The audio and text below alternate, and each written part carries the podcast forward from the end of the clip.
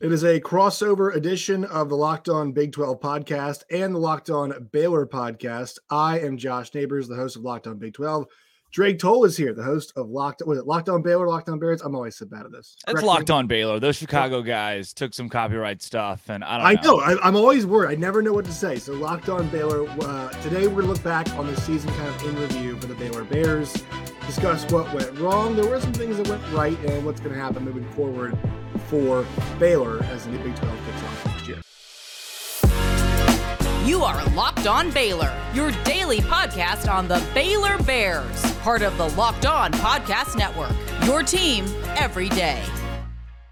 Once again, Locked On Big 12, Locked On Baylor crossover. Make sure you guys subscribe to both on YouTube, especially Locked On Big 12. We're trying to get to 3K subscribers by the end of the month. So four more days. We are at uh, we're almost at 3K. We're less than 40 away. So please subscribe. Also, guys, subscribe to Locked On Baylor. You guys find us both on Twitter. I'm at Josh Neighbors underscore Drake is at Drake C Toll. Uh, so Drake, Baylor picked to win the league this year. Yeah. Did not. No. Um, no, they did not do that. Six and seven, the final record. Um, give me like 30 seconds on like just the Baylor season in a nutshell, like a paragraph almost.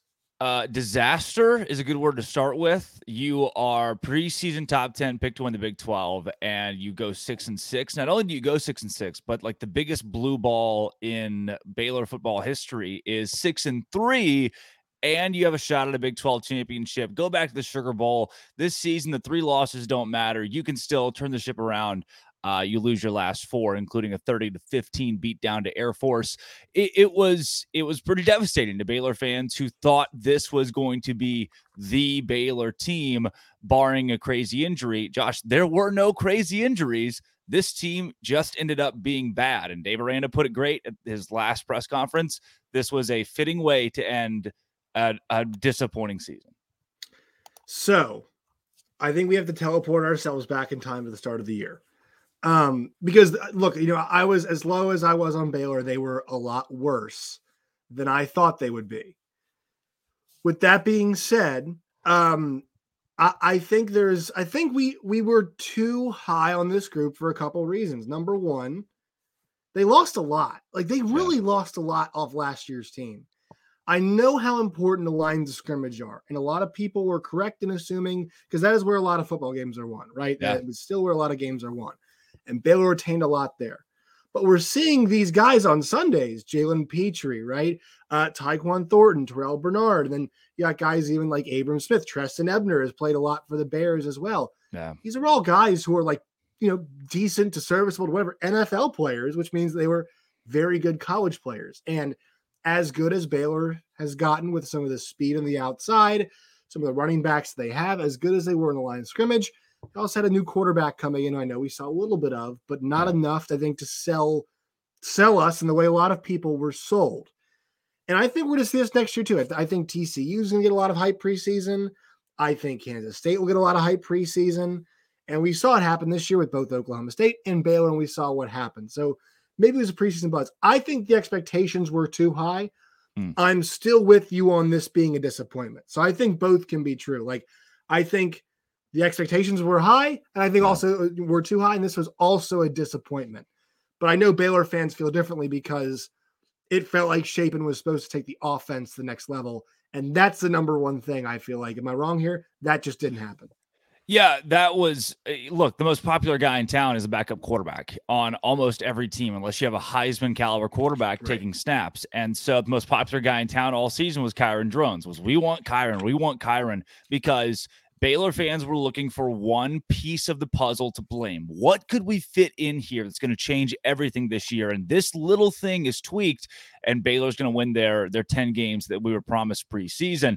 And everyone kind of turned to Blake Shapen. I was on the Blake Shapen train pretty firmly until week 12, really, or, or the 12th game, I should say.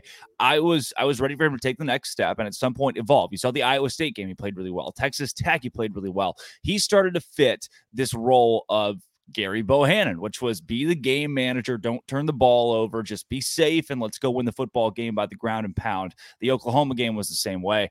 Uh, and then by the end of the year, that Kansas State game was a disaster. Just terrible. Like, couldn't have been a worse football game for a Baylor team that thought they could win it and go to the Big 12 title. Uh, and then you get all the way to the Texas game where I thought he was even worse. And then Air Force, like, the, the guy couldn't win for losing. In his last four games, three of them were just awful and and Baylor fans took a look at that and and they were ruthless to him and uh, now Baylor only has one scholarship quarterback and his name is Blake Shapen and I think a lot of fans are are pretty wary of that it's not this doesn't feel remotely close to the stability that Aranda had in his first offseason or his second offseason. That's a scary thought for a lot of Baylor fans, and I think it starts with the quarterback. Yeah, so let's let's stick there. We have we have to stick there. Um, I think we're I think we have to be careful with with how fast we get on these guys, right? Because mm. this year is a really good example of this, and I've said this a bunch. I'll say it again here. But Max Duggan, I did not think was great. For I actually thought like Chandler Morris was probably the right call. Yeah, uh, at the start of the year, just because he like he, if, if we're talking about short and intermediate passing game, like it looked like he was a little better at that than, than Max Duggan was. Max got a lot better at that, right? Um, and Max was a lot of all or nothing most of the time, and he changed that. Will Howard, my God. I mean, if you watched him mm. play the first couple years, it was rough, really rough. So much so that people had talked about, hey, maybe should he be playing tight end? Yeah. And I think we have to be careful with that because we, we know it's like time with time, these guys can get really good. Spencer Sanders is a great, a, a great example of this. I mean, I thought Spencer Sanders at peak, his peak abilities this year was basically a one man show, but he was a really he could win them. He could single handedly win them basically any game yeah. in this league uh, when he was fully healthy. And that team was not that good, in my opinion. And I think that showed growth there. And like that's why I'm wondering. You know, people are worried about the obviously they're concerned about the quarterback situation. Mm. But I want to get your thoughts on this idea of uh, maybe we have to wait. And look, I'm not saying he played well enough. I'm mm. not saying that's not what I'm trying to say. But m- my point is like this was his first full year as a starting quarterback. Yeah. Um, and really all the hype last year was based off of one half in the Big 12 championship game. And that was never enough for me. I, and I'm not saying I've turned the corner completely on him. He's going to be good, but like the guy has ability and he needs to get better and improve. But uh, he's going to have another full off season, second full off season as, as a starter. And look, sometimes guys take two or three of those. Like not everybody is not everybody is going to be a, a five star guy who's going to be able to, like, you know what? I've got one bad year in my belt. I'm a different player all of a sudden. It just doesn't happen for most 18, 19, 20 year old kids. Yeah, I want to. I don't have a coin next to me, but I have a retainer. I'm going to go because I'm at my childhood home. I'm going to go. There's two sides to the retainer here, Josh. And the one side, which I have been on more often than not, is give the kid time because he's he's a kid. He this right. is his first full season as a starter. His offensive line was great, and you can make the excuse of okay, why did he misuse such a great offensive line? Well, his receivers weren't great. He had a lot of injuries. That receiver room was so inexperienced that somebody said it to me within the staff that he is learning every week with the receivers. This mm-hmm. isn't a mm-hmm. receiving core that he can lean on whatsoever. He's got to go out there and make big plays because his receivers are so inexperienced. They're going to drop a lot of balls, miss routes, and it's making it even tougher on Blake Shapen. So there's that that it's twofold in that, yeah, there are a lot of things this year that stacked against Blake Shapen in year one that made things extra tough on him. I think the running back room could be another one. You look at the first couple of games, Baylor didn't know who the running back was. Who's right. the who's going to be the guy? If Blake Shapen's not throwing the ball well, who's going to run the ball well? And and again, that all added up into a pressure for a young kid who's in his first year. Now, on the other side, as many good quarterbacks as you've mentioned, from Will Howard to Max Duggan, who I thought were bad, really, really bad, who in three or four years develop into into elite caliber quarterbacks. Maybe Blake Shapen's that guy, but then I give you Donovan Smith and say, here's a kid that I thought really young was like, all right, give him a couple years, he could be really good. And and now what? Or take I haven't Connor- given up on him yet either. Uh, which which is funny because you haven't given up on Donovan Smith. Yeah, yeah, no, God no. Oh my God, no. I'm not giving up on that guy. They, he, was he supposed to be an? He was not. He's not the type of player who should be in an offense with throwing the ball 50 times a game. That's what Tech no, does. He should. That's not a good fit. It's not a good fit. It's not a fit at all. And look, we'll get a chance to see him in the Big 12 with Houston next year, right? yeah, a chance. But like this, I would say the same thing too, and, and this is the most extreme case. Hunter Dekkers, like I think there yeah. is no doubt. Well, you could maybe say whatever was happening with West, West Virginia's quarterback situation, but like for a guy that we Mm. saw for the full season, Hunter Dekkers was the worst. He was by far the worst quarterback Absolutely. that we saw wire to wire this year. But like, you know, as bad as it was, if you're Iowa State, you don't get a ton of guys, and then they have new kid coming in, uh, Cole, whatever his name, was, I think it's something like that. Yeah. Coming in is supposed to be pretty good, but like, you you can't just give up on these kids because like it's not the pros. You know what I mean? Because it's, Mm. it, and I know that we only have we only get these kids for so long, right? You only get them for three, four years. And the transfer portal is there, and so there's so much now. There's so much desire to turn it around quickly, to make a change, to do something different, and I think the reality of the situation is like you're more often than not, you are better off sticking with that guy. Hmm. Like Iowa withstanding, more often than not, you are better off, you know, you're better off sticking with the, the guy that you have. Unless like if it hits a certain point a critical mass, then sure, you have, to, you have to get rid of him. I get it. But I think the receiver point you make, that's a good one. I've been echoing that the entire year. Like, look, like th- I think this group together has a chance to be a really good group. But you know, and I, I know everybody doesn't want to hear this, but like sometimes maybe you just have to be the developmental program. The thing about mm-hmm. Baylor is, and the fans know this too, like it's it's a lot of peaks and valleys. Now it's not all because of like the way the school is. A lot of it's been coaching turnover, right? Right. and some of the stuff that's happened with obviously the Art Briles. But I mean, it was, you know, it's been, you know, uh, Art Briles and then down had the Jim Grobe experience, right, to, to kind of stable the ship. And then to Matt Rhule, they lose Matt Rhule. It's down with Dave Aranda. It's Mm. back up with Dave Aranda. And now it's back to six and six, which is not all the way down. But like Baylor, because of the money they have, because of where they are, has the ability to reach those high heights. And it almost like it resets expectations every single time we, go- we, we go through one of these high low cycles, I feel like. Well, you know what happens to a, a starving person? If you give a starving person just a little bit of food, they want a whole lot more right now. Baylor fans don't know what it's like to win until the last decade of football. And now they've gotten little glimpses into it. It's this idea of, all right, well, let's just do that every year then. If it's that easy, if Dave Aranda can do it in year two and have the best, like Dave Aranda in three seasons has two below 500 and one the greatest single year in school history. There it doesn't make a lot of sense but baylor fans they want some sort of consistency because there have been so many peaks and valleys but when when you're the small private school down in waco and tcu can you can argue it has pretty much the same point in the big 12 there are going it's going to be such a roller coaster of year in and year out. Are you an older team this year? How does your schedule favor? You saw the Mhm. baylor schedule. They go on the road to basically everybody and any of the big teams that did not favor the bears whatsoever this season. So things like that are going to factor into why this team went six and six. But again baylor fans those starving people have gotten a little bit of food and they want so much more. So I, I, look i'm with you. I, I these are the points that i was making till week 12 i felt like blake shapen the one thing that kind of troubles me looking forward into the future is he didn't really get better. He got Mhm. worse. That's the thing that is where i'm like oh you at least bring in a transfer quarterback that can compete for the job. I don't need somebody else to start next year. I don't, but I need somebody to make Blake and Blake Shapen's seat feel a little warm so that he he steps it up and has some pressure on his spot, and then fulfills that and, and gets comfortable. So I, I will say this: they're in pretty good shape with running backs, right? I mean, I'm not sure, not Yeah. not any of them in the portal to my knowledge, right? No, Uh, man. And I think, and I believe they all have eligibility, if I'm correct. So it's going to be Mm. uh, obviously Richard Reese, who is fantastic in his Yeah. freshman season. Craig Williams, Craig Squirrel Williams is back, uh, and Qualan Jones, right? And these are all guys who, who had essentially 100 carry seasons, Mhm. and that's that's pretty awesome. They had three guys like that. I know the offensive line's gonna go through some transition, but it's nice that you've got three separate guys that at least no matter who's under center, like you can ride a hot hand, whoever you feel like is running the ball the best that day. And they might need that if the offensive line's in transition. You might need a guy to get a bit more Mm. out of every carry because his line's not doing all the work. Now those guys aren't used to that yet, but I think they're that's one part of the offense where you know we're kind of negative so far, but like you got to love your running back room if you're Yeah. heading into 2022. Maybe a guy transfers, but still, if you retain two of those three, like you're in great shape. And if you retain all th- retain all three, I mean, gangbusters potentially in, in, in that part of the offense. Yeah, Dominic Richardson too from Oklahoma State Oh, coming right. over out of the portal. So now it's like, all right, sweet. I don't know if we really needed an extra running back. Yeah, why did I? I don't get that.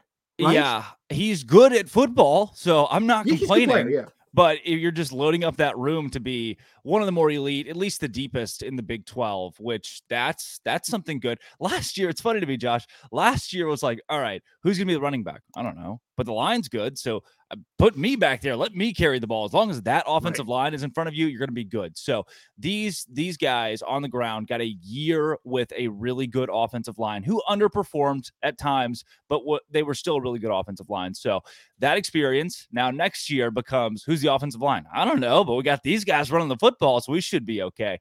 Thankfully, there's that transition in this program. And Richard Reese, as good as he was, I mean, he was a freshman, true freshman who nobody had heard of. I, look, week two, it's like, who's this Reese kid on the field and why? We did all these preseason, who can make an impact out of the freshman class. He wasn't on, he was on none of them. So the fact that he was that good and Craig Williams steps in, into that role as well, Qualan Jones, and now Richardson, you could see a really good run game from Baylor. Look, there are a lot of positives for this team. A couple portal receivers, portal offensive linemen, but that's the big thing. How do you rebuild this O line? And also, you don't have a defensive coordinator. I- have yeah, got questions, Josh, that have not yeah. been answered yet, and that kind of scares me.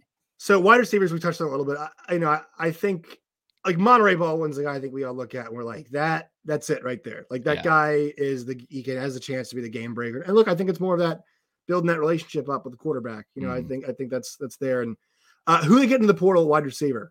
Uh, who, who, we who are we talking about here? Got an Arkansas kid, uh, which certainly makes yours truly happy. And I um He's a four star out of high school. Played a little bit for the Hogs last year. Oh, gosh, I'm trying to. I wish I remember. Not a robust passing attack that the uh the Hogs have. I mean, no, KJ and Malik Horns. Hornsby might come to Baylor out of the portal. Did you see that? I did. I did see that. Oh. Which which is like, I feel like that kid wants to play, and I'm not sure. I mean, maybe maybe he likes his chances with Blake Shapen. Yeah, but yeah, Ketron um, Jackson, uh, Ketron Jackson coming to Baylor from Arkansas is great. I just, you're right. Like, who threw him the ball there? Uh, yeah, KJ Jefferson, uh, let's do defense. So I th- I thought there were moments this year where they kind of like they were able to push push some teams around a little bit. Um, Texas Tech, ga- five yeah, interceptions. Right, they completely pushed Texas Tech around. I mean, and they were controlling the game up front. And then you had games. Oh, you had a, had their way with them a little bit um, on the on the offensive side of things. And then also, you know, the West Virginia game, I mean, complete disaster up front. Like West Virginia was getting whatever they wanted. And that that you can't say that for West Virginia for most yeah. of their games this year, right?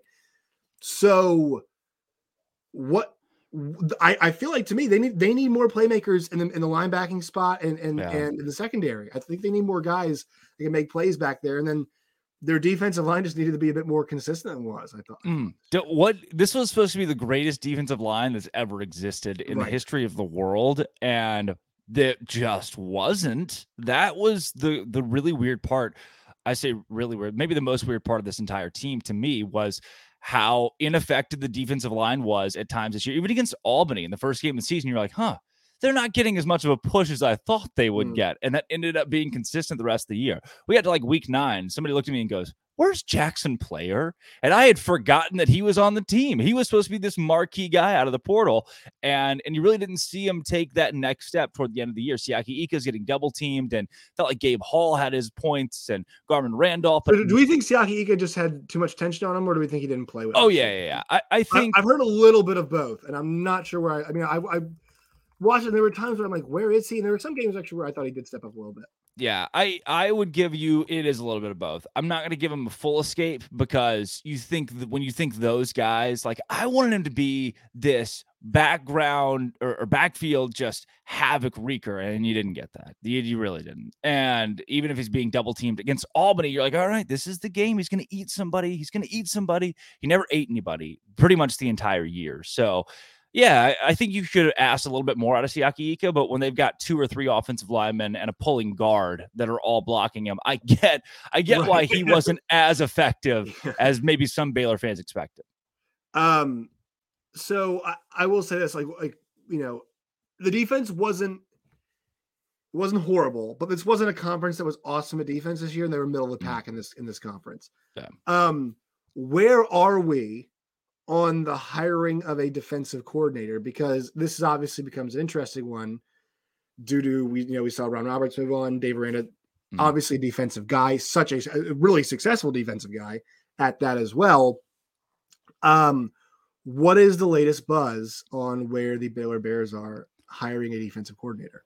Yeah, it's not good. Uh, at the time of recording this, there's really the, the buzz is almost non-existent. I it hurts my bones and my soul that we in the press conference after the Air Force game, you knew that you're going to get like 10 questions from these reporters, Dave Aranda and Dylan Doyle, and that's it.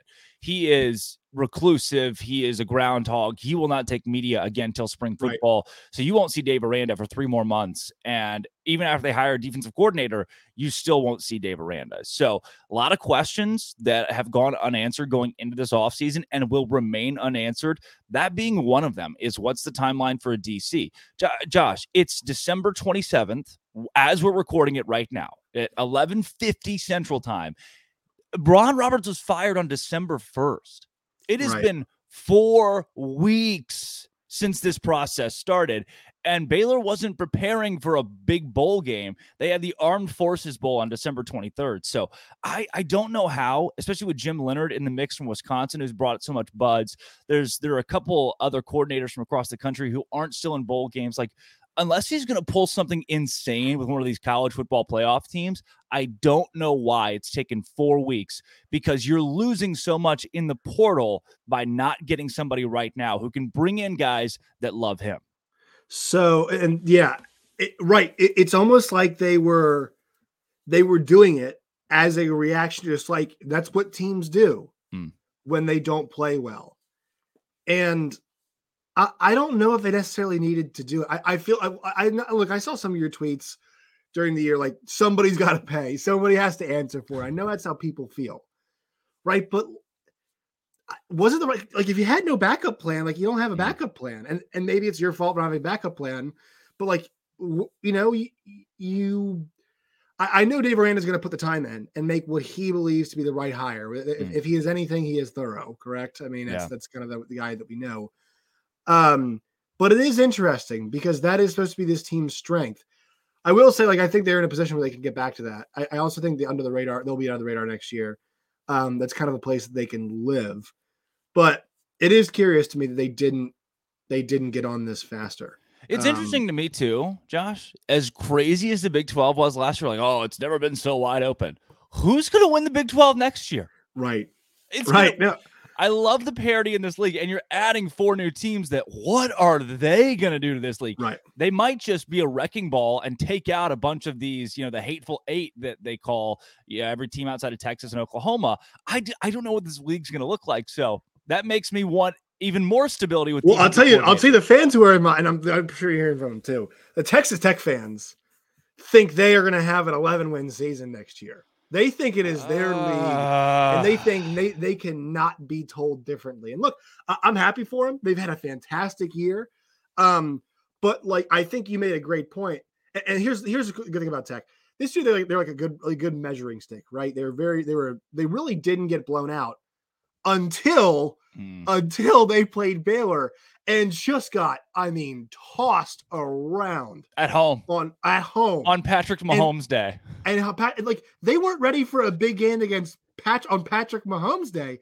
My God, what's going to happen when you're ranked and Texas comes back to town, right? They already had to, they had to go to the road to Texas next year, mm. right? Or you know, uh, they're going to Norman next year as well. Like, what happens? Or, and they have to go to Baylor next year as well. What happens then? Uh, and I I will tell you this: this kind of transitions us to like the outlook for next year.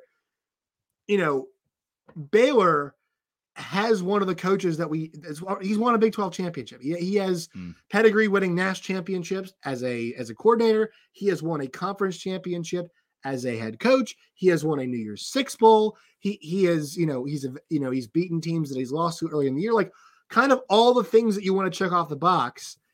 And I will say the one thing that we know he did really well from the two win season to the 10 win season, or was it a 10 wins? Yeah, exactly. Yeah. The 10 win season was adjusting and like being very honest about what had to change. And, you know, he is not the stick to my guns for the sake of sticking to my guns type guy. Mm. And I think that is very encouraging for Baylor fans. So, do I know what the changes are right now? No. But I'll tell you this they got an off- awesome offensive coordinator, Jeff Grimes, who's still there, right? Which is fantastic. Um, because people thought he'd get a head coaching job. Yeah. And they've got a really smart defensive mind at the, at the coach. And I know they've lost some guys recruiting, get that in a second.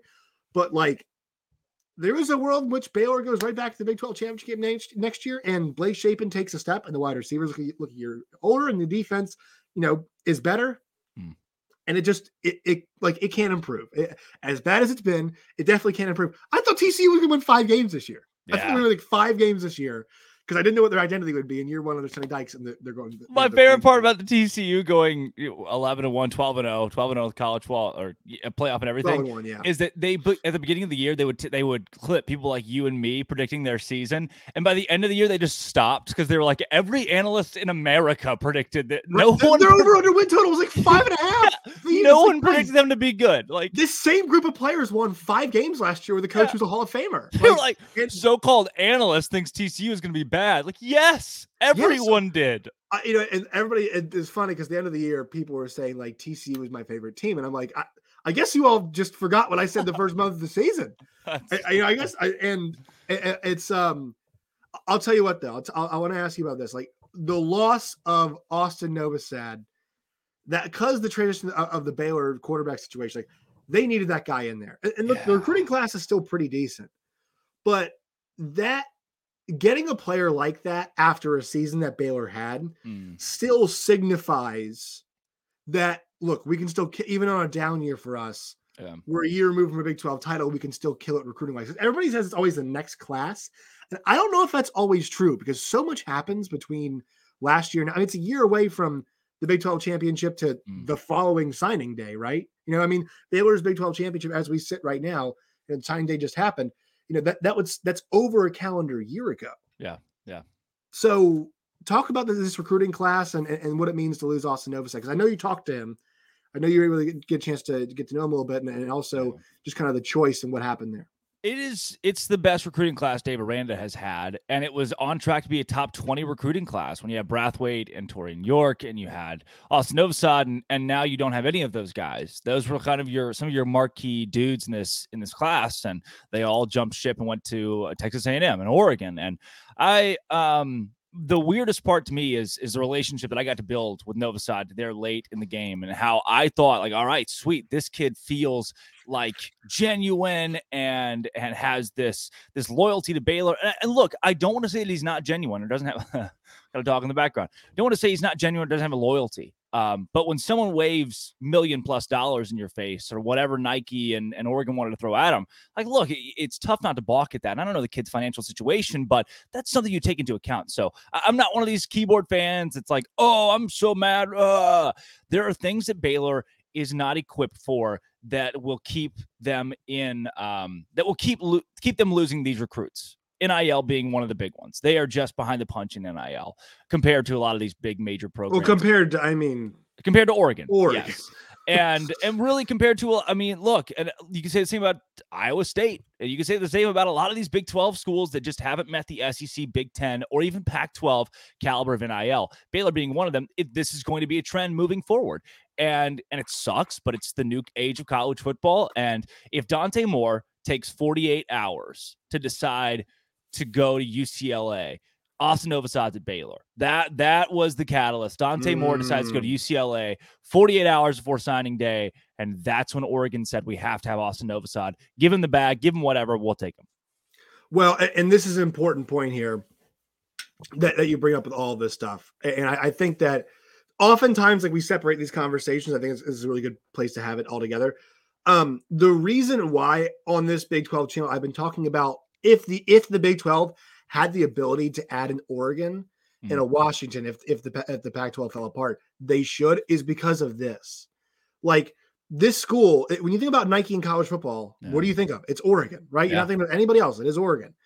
And uh, from what we've been hearing, Phil Knight, you know, the, the, the goal now is to get that man a football or basketball, but both maybe a championship before he moves on. He's he's not a young guy, right? And he, No. hope we hope Phil Knight lives to be 150, but like he is in his 80s now. Um, and so that is something that I think is factor in. But like those schools have that kind of money to Mm. throw around, to toss around because they're big brands and they have big backing. And like, as much as I hate to say it, and you just admitted as well, some of our institutions that we have can't throw their weight around like that. And the NIL era, it sucks because, you know, when as soon as one of our schools gets a kid like that, one transition from one, you know, Dante Moore, right? You mentioned Mm-hmm. him. That means that a kid who could have been a star in this league for years to come, we've just lost out on him because of these other massive powers Yeah. with the spending money that they have. And look, this is not me trying to diminish the league at all. It's just a reality of the situation. And um, it, you know, Baylor's getting punished for it, but that's why these schools and look, these schools have always had this. They've always had to develop talent, right? They've always had to make it work. Like we, you know, Baylor has won without Austin Novosad before. Yeah. They can do it after. I guess would be my not positive spin, but like, look, it's not the end of the world. As much as getting Yeah. him would signify, you know, where this program is, you can still win without him. Although we'd love to have him. Yeah, there was a staff member I, I heard from kind of under the table that will remain anonymous, of course, that said pretty much the same thing was look, if if Austin Novosad doesn't want to come here, we don't want Austin Novosad. like, Right. Why would we have wanted a guy who teeter in, teeter out? Do I want to be there? Do I not? What's the point of that? Maybe he would have been great for us. Maybe he would have been in the portal. that's why. Maybe he would have been a portal in two years, you know? Right. So at the end of the day, we are a Baylor program that wants kids that want us. That has always been the message. We want Jalen Petrie's. Jalen Petrie wouldn't have taken the back from Oregon. Austin Novosad's not Jalen Petrie. See you later. And I know it sounds like the guy that got broken up with. It's like, oh no, it was mutual. But that at least is a is a good perspective, a positive, healthy perspective to think, okay, if the kid didn't want us, that's great. Have a fun time at Oregon. We want guys that want us.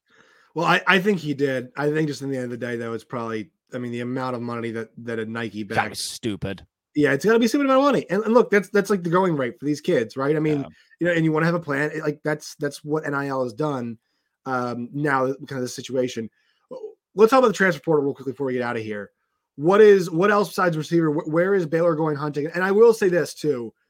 I feel like same thing with recruiting applies to transfer portal. When you go play for Dave Aranda, and I've always said this, I feel like if you are a parent and he comes into your house, and I know all the head coaches isn't always doing all the recruiting, but they do a good amount of it. Um, there is a certain level of sincerity where it's like I, and we don't know these people. You know, I know there's coaches who've done bad stuff, so like whatever. But like he seems like an incredibly sincere person Yeah. who's very thoughtful. And if I was a father or mother, I could trust my kid sending them to play for this awesome coach. So I feel like they are after a certain type of kid. So is that what you're hearing too? Is that the approach in the portal? Same with the recruiting. Like we want kids who want us. We want a certain type of of young man. Still, I know everybody says this, but with Dave Aranda, Yeah. it actually does feel real. Yeah, they want culture, period. That's why I hired Jeff Grimes, is they want culture. That's why I fired Ron Roberts, because they want culture. That's why I fired Larry Fedora. Dave Aranda is, you're right, he's going to leave people on the cutting room floor who don't fit the culture. That applies to players as well. So in the portal, it's not, oh, we have a five star athlete who wants to come here. If he's not a culture fit, we're not going to take him because he'd probably be in the portal a year from now anyway. He wouldn't fit. So there are layers and levels to that. It, it puts you behind the punch in a lot of areas. It really does because you're losing out on some great athletes that you don't think are going to be fits. and and you're also looking at kids that could be great projects that you're maybe not getting and, and you're behind the punch in that Dave Aranda said he's going to go after quarterback in January. Josh, the portal opened up almost a month ago. Why are you waiting till January to get a quarterback? That's Right. what he's doing to follow through with what his culture is. Do I always think it's the most progressive and active way to do this to build the best football team? No, because it's not. But in the long run, if you want to build stability, consistency, no more ins and outs and ups and downs and hills and valleys, this is the way to do it. So I'm going to sit here, my thumb in my mouth, and be happy in five years when Baylor feels like one of the stronger programs in the Big 12, because I, I do see that as being the trajectory under I Dave think so. I th- and I agree with that. I, I think that's kind of the upshot of all this. Like they are in Texas, advantage. Yeah. It is a smaller private school, but there is still a lot of money there. They play in a beautiful stadium, and I think the rest of the facilities are pretty good too, right? I Oh, mean, yeah. I think, They're yeah. building a whole new indoor football facility, too, Right. So They have a coach that he is not Shane Beamer, right? He is not Brent Venables. yeah, he is more towards I'd say Sonny Dykes in like the demeanor department, right? Sonny is a bit more laid back, chill, cool. Dave is more of like just a quieter, quieter guy. Is that Yeah. do you think, think that's fair? And look, like it's still a six win season, and I I said the same thing with Oklahoma State. You said it first. You said it here. It disaster was the word you used. Hmm. If six and seven is a disaster, you're in a fine spot. you're in an okay spot. All right. You're just I'll say the same thing about I said the same thing about Oklahoma State. I said, look, seven and five, eight and five is seven and six, eight and five is they end up. We'll see what happens tonight, and you all will know what happens after this. Like that was a bad season, regardless of what happens. Pretty good spot, right? Pretty good spot if that's the case. Yeah. I still feel very good. Baylor and TCU, they are rivals. They do feel very much alike about like what their positioning is. And look, I, I like their footholds. I, we know they can win at a high mm-hmm. level in this league. We're, we're here's the thing. Iowa State and well, Iowa State, we know they can, but like you know, they haven't come. They, they feel like they're a long way. West Virginia. Do we mm. do we know if West Virginia can win a Big 12 championship? No, I don't. I don't. No, we've got no clue. UCF, Cincinnati, Houston, and BYU. We've got no clue, right? There is this group of teams that we have got no clue if they can win. Baylor is not one of them. Mm. Also, on the conservative point you said made, it came back to bite him in that TCU game. God, that play calling was bad there. That was old Dave. That was two win Dave. Dave, what? I mean, that was bad. That, that was Larry Fedora Dave. Is what that was. was. Larry Fedora Dave being like, we got to punt our own, you know, on, on their 35 yard line. It was it was a nightmare. But yeah, you agree with that? Do you feel like you know what? We know we can win a Big 12 title regardless. To you know, OU, Texas, be damned. We know we can beat these other teams. To close, like to close, I think it's the best way to close it is Baylor a year ago was a game away from what TCU is now. I think it's a great comp. I think it's a great comp. They are in, they are right on that same path with TCU, which I think is a great thing for the league. Baylor fans probably disagree. It's like, oh, I hate TCU. That's how Baylor fans sound. But it's a great thing for the league that Baylor and TCU are both have been playoff caliber squads, Oklahoma State included in the last couple of seasons. There, none of those three are Oklahoma or Texas, and they all have some sort of supposed stability moving forward, which is going to be awesome. Uh, all right. We appreciate your time, Mr. Toll. Where can people find you and your work in all of its variety? At Locked On Baylor on Twitter, at Drake C. Toll on Twitter. It's it it always is Twitter. Always has been, always will be. This whole world is we Twitter. Hope. So yeah, hopefully we it sticks around a little bit. It's my entire personality. So if it doesn't, we've got big problems. So follow us there and all the shows daily and wherever wherever you get your podcast and on YouTube. I want to say I always enjoy seeing your calls from your uh the, the Panthers, China Spring Panthers. Is the Cougars, close Cougars, though. Cougars, close, Cougars. Yeah, yeah. Uh, congrats to your state championship and, and did a great job with that. So I want to tell you also, good job there. Yeah. Uh, you guys can find me on Twitter at Josh Neighbors underscore. Find the show at LO Big 12. Find us wherever you get your podcast and on YouTube as well. Drake, we're talking to you very soon. Thanks, man.